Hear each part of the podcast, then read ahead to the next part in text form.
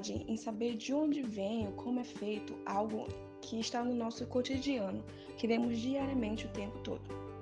Por isso, aqui nós vamos unir a nossa curiosidade e o nosso conhecimento para responder algumas questões sobre a química do nosso cotidiano.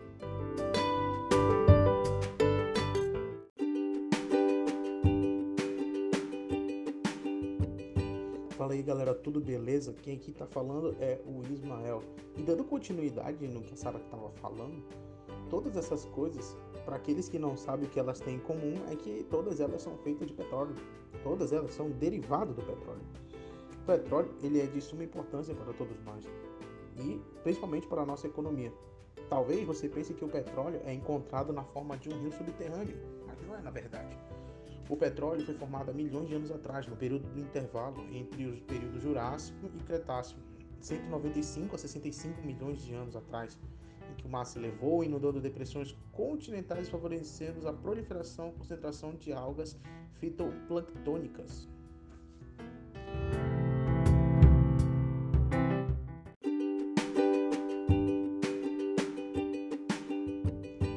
Fala aí galera, tudo beleza? Quem aqui tá falando é o Ismael.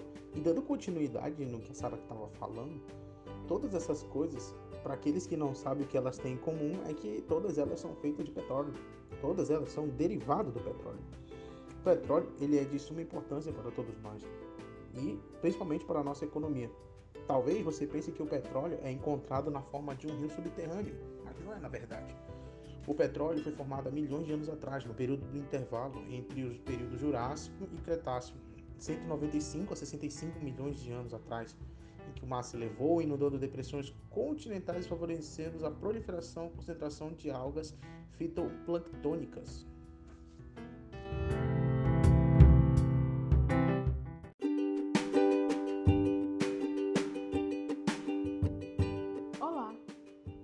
Adriana e também vou contribuir sobre o tema. E vou falar como o petróleo é formado. O petróleo se formou a partir dos restos de plâncton, conjunto de organismos vivos dispersos em água doce, salobra e marinha, e restos de animais e vegetais mortos no continente que foram transportados pela água, e até mesmo pelo gelo, até serem depositados no fundo de lagos ou mares. Esses restos sedimentaram-se, formando camadas sobrepostas, como areia, argilas e sais minerais. Posteriormente, essas camadas foram cobertas compactadas e comprimidas, expulsando parte da água. Por isso, o petróleo fica impregnado nas rochas sedimentares, que são rochas porosas formadas por calcário e areia, e por serem porosas, acabam absorvendo o petróleo. As jazidas são formadas porque algumas rochas são impermeáveis. Assim, o óleo se acumula, formando grandes poços de petróleo.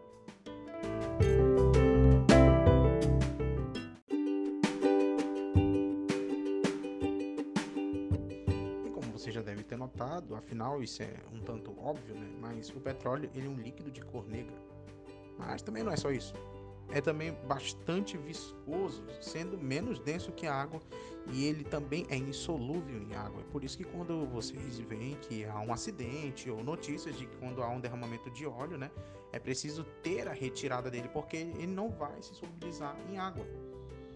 Isso acontece também porque ele é, tem uma quantidade absurda de hidrocarbonetos que dificulta a solubilização dele. E também não existem só carbono e hidrogênio na composição dele também é possível encontrar outros tipos de metais, como o níquel e o vanádio.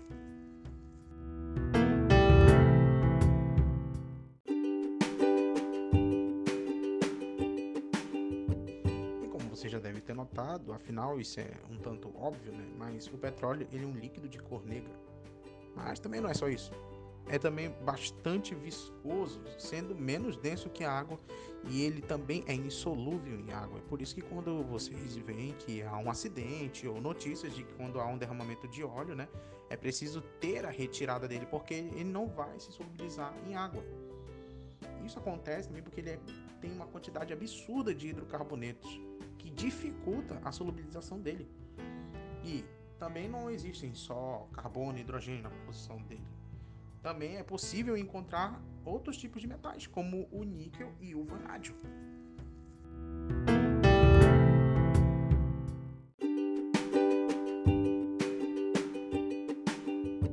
O petróleo é a principal fonte de hidrocarbonetos, pois o petróleo fornece inúmeros combustíveis e matérias-primas para a produção de plástico, detergentes, fibras têxteis, borrachas, tintas, entre outros, e está presente também no gás natural.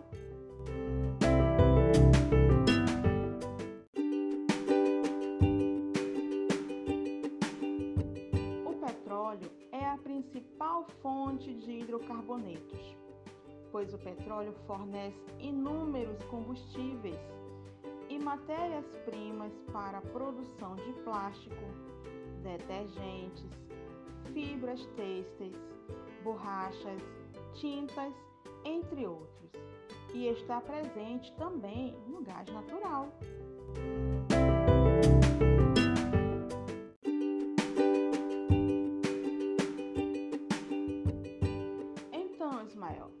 Assim como o gás de cozinha e a gasolina, a parafina é outro produto derivado do petróleo. É muito pura e por isso pode ser usada de diversas formas, como combustível e até mesmo em cosméticos. Você sabia? Em giz de cera e em embalagens.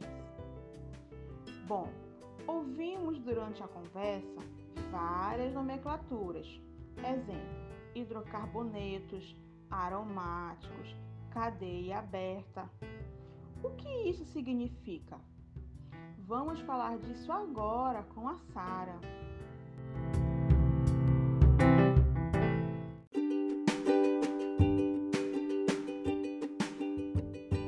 Então, Ismael, assim como o gás de cozinha e a gasolina, a parafina é outro produto derivado do petróleo. É muito pura e por isso pode ser usada de diversas formas, como combustível e até mesmo em cosméticos. Você sabia? Em giz de cera e em embalagens. Bom, ouvimos durante a conversa várias nomenclaturas. Exemplo: hidrocarbonetos, aromáticos, cadeia aberta. O que isso significa? Vamos falar disso agora com a Sara.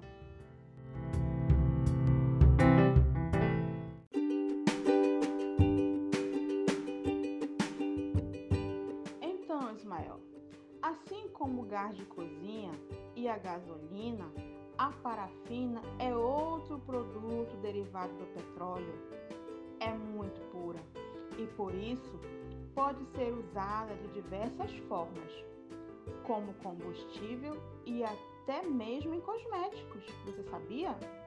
Em giz de cera e em embalagens. Bom, ouvimos durante a conversa várias nomenclaturas. Exemplo: hidrocarbonetos, aromáticos, cadeia aberta.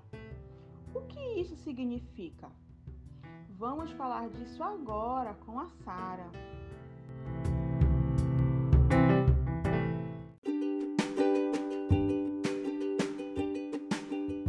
Exatamente. Mas primeiro vamos abordar sobre os alcanos, né? Que eles são os mais simples, né? A gente vai do mais simples para o mais complexo. Bom, e o que eles são, né? Eles são hidrocarbonetos de cadeia aberta que só possuem ligações simples, como CH4 CH4 né, é conhecido como metano. Né? Ele é um tipo de alcano. Façam essa relação. Para montar o nome desses compostos, primeiro o pessoal deve lembrar que eles possuem um prefixo e você deve conhecer os prefixos. O que é um prefixo? O prefixo ele indica a quantidade de carbonos que tem na sua cadeia carbônica. Por exemplo, quando o composto ele só tem um carbono, a gente usa o prefixo met, M-E-T, né? E isso indica que ele só tem um carbono, que no caso a gente já conheceu o exemplo que eu acabei de falar, que é o metano, né? E esses prefixos que a gente vai colocar para poder construir o nome da nossa cadeia carbônica. Quando tiver dois carbonos, a gente usa o prefixo et, et. Aí a gente lembra de etano. Quando tem três, é prop, propano.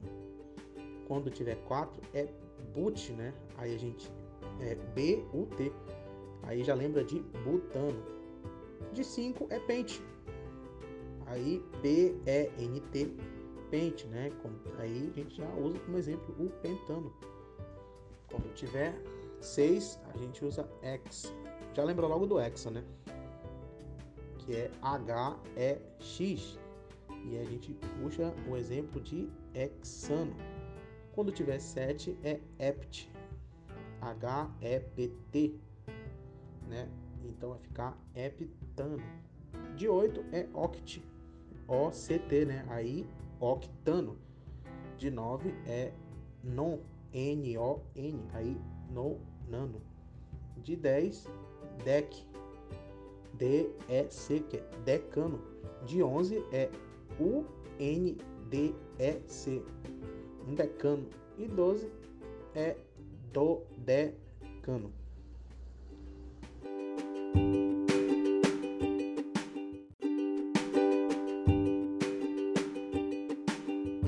Exatamente. Mas primeiro vamos abordar sobre os alcanos, né? Que eles são os mais simples, né? A gente vai do mais simples para o mais complexo. Bom, e o que eles são, né? Eles são hidrocarbonetos de cadeia aberta que só possuem ligações simples, como CH4. CH4, né, é conhecido como metano, né? Ele é um tipo de alcano. Façam essa relação. Para montar o nome desses compostos, primeiro o pessoal deve lembrar que eles possuem um prefixo e você deve conhecer os prefixos. O que é um prefixo? O prefixo ele indica a quantidade de carbonos que tem na sua cadeia carbônica. Por exemplo, quando o composto ele só tem um carbono, a gente usa o prefixo met, M-E-T, né? E isso indica que ele só tem um carbono, que no caso a gente já conheceu o exemplo que eu acabei de falar, que é o metano, né? E esses prefixos que a gente vai colocar para poder construir o nome da nossa cadeia carbônica. Quando tiver dois carbonos, a gente usa o prefixo et, et. Aí a gente lembra de etano. Quando tem três, é prop, propano. Quando tiver quatro, é but, né? Aí a gente é B-U-T. Aí já lembra de butano. De cinco é pente. Aí B-E-N-T pente, né? Aí a gente já usa como exemplo o pentano. Quando tiver 6, a gente usa X. Já lembra logo do hexa, né? Que é H-E-X. E a gente puxa o exemplo de hexano. Quando tiver 7 é hept. H-E-P-T. Né? Então vai ficar heptano. De 8 é oct. O-C-T, né? Aí octano. De 9 é non, N-O-N, aí no nano. De 10, dec, D-E-C, que é decano. De 11 é U-N-D-E-C, um decano. E 12 é do decano.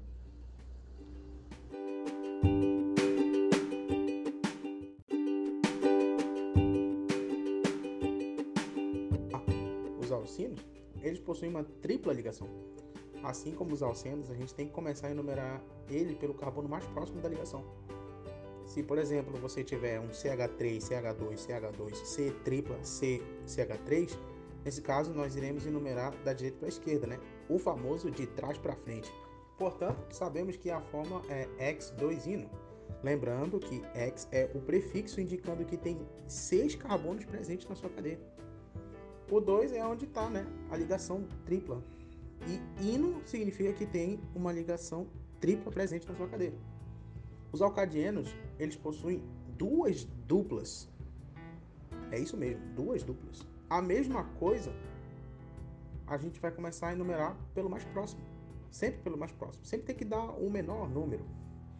Por exemplo, se você tem um CH3, CH, dupla, C, dupla, CH, CH2, CH3, a gente primeiramente tem que contar a quantidade de carbono, que no caso tem 6 aí, né? E a gente tem que ver onde está mais próximo, né? No caso a gente vai começar pela frente mesmo, né? E a gente já sabe o que? Que ele, por ele possuir duas duplas, ele é um dieno. Então a gente vai começar a contar a partir do número mais próximo dessa dupla ligação, né? Que no caso, a gente sabe que está entre o número 2 e 3 e no 3 e 4. E a gente vai colocar como, por exemplo, o X23dieno, né? Que, lembrando, o X é o prefixo indicando que tem 6 carbonos, 2 e 3 é onde está as duplas ligações e dieno, né? Que ele tem duas duplas ligações em carbonos e hidrogênios.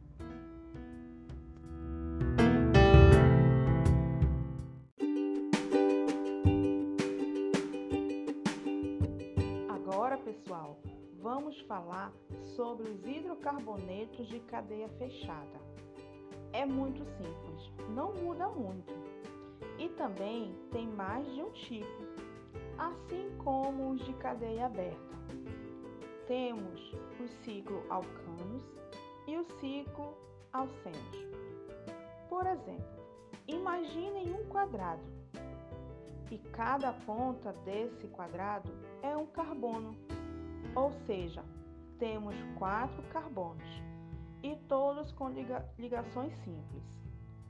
É muito importante destacar sempre que tivermos cadeia fechada temos que colocar a palavra ciclo no início, antes de tudo, antes do prefixo, antes de dizer quantos carbonos tem na cadeia.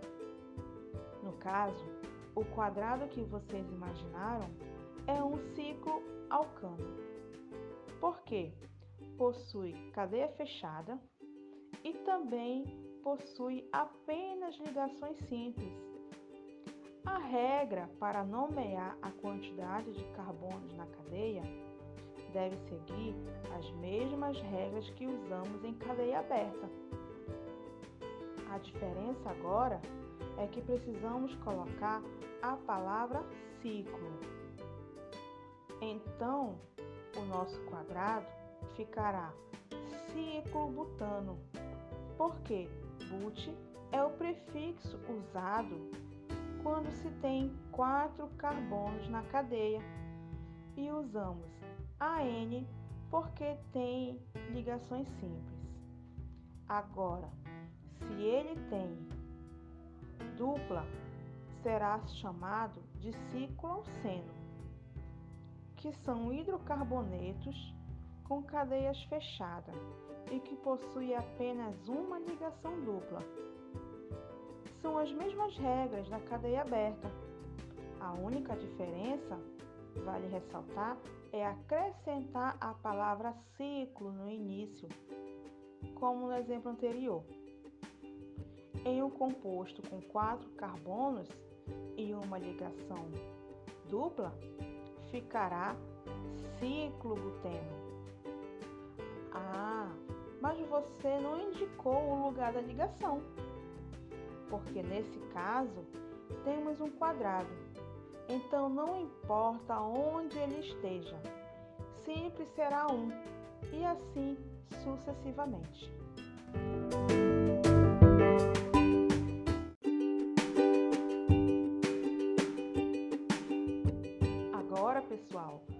Vamos falar sobre os hidrocarbonetos de cadeia fechada.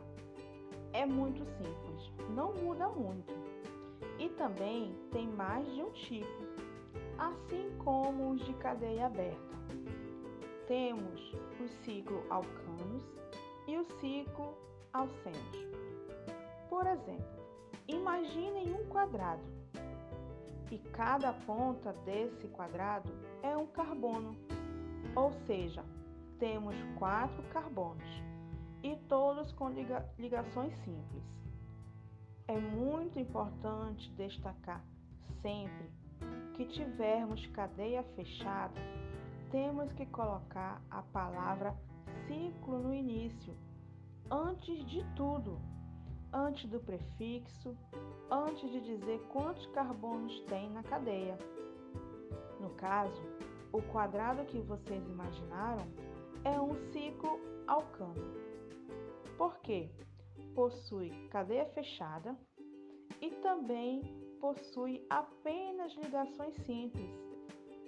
A regra para nomear a quantidade de carbonos na cadeia deve seguir as mesmas regras que usamos em cadeia aberta. A diferença agora que precisamos colocar a palavra ciclo. Então, o nosso quadrado ficará ciclo butano, porque but é o prefixo usado quando se tem quatro carbonos na cadeia e usamos AN porque tem ligações simples. Agora, se ele tem dupla, será chamado de ciclo alceno, que são hidrocarbonetos com cadeias fechadas e que possuem apenas uma ligação dupla. São as mesmas regras da cadeia aberta. A única diferença, vale ressaltar, é acrescentar a palavra ciclo no início, como no exemplo anterior. Em um composto com quatro carbonos e uma ligação dupla, ficará ciclo buteno.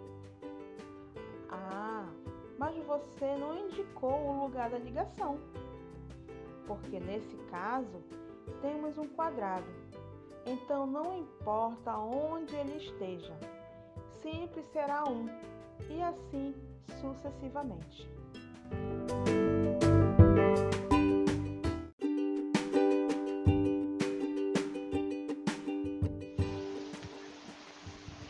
E aí, pessoal, vocês prestaram atenção na aula de hoje?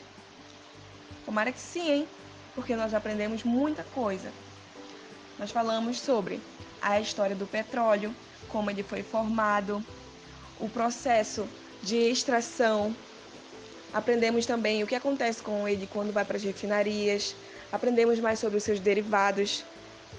Soubemos que ele é uma fonte de hidrocarbonetos. E agora vocês sabem que os hidrocarbonetos podem ser divididos em vários grupos. Esses grupos podem ser também divididos em subgrupos, como os de cadeia aberta, os de cadeia fechada, e vocês também aprenderam a nomenclatura desses compostos. Espero que vocês tenham gostado. Tchau!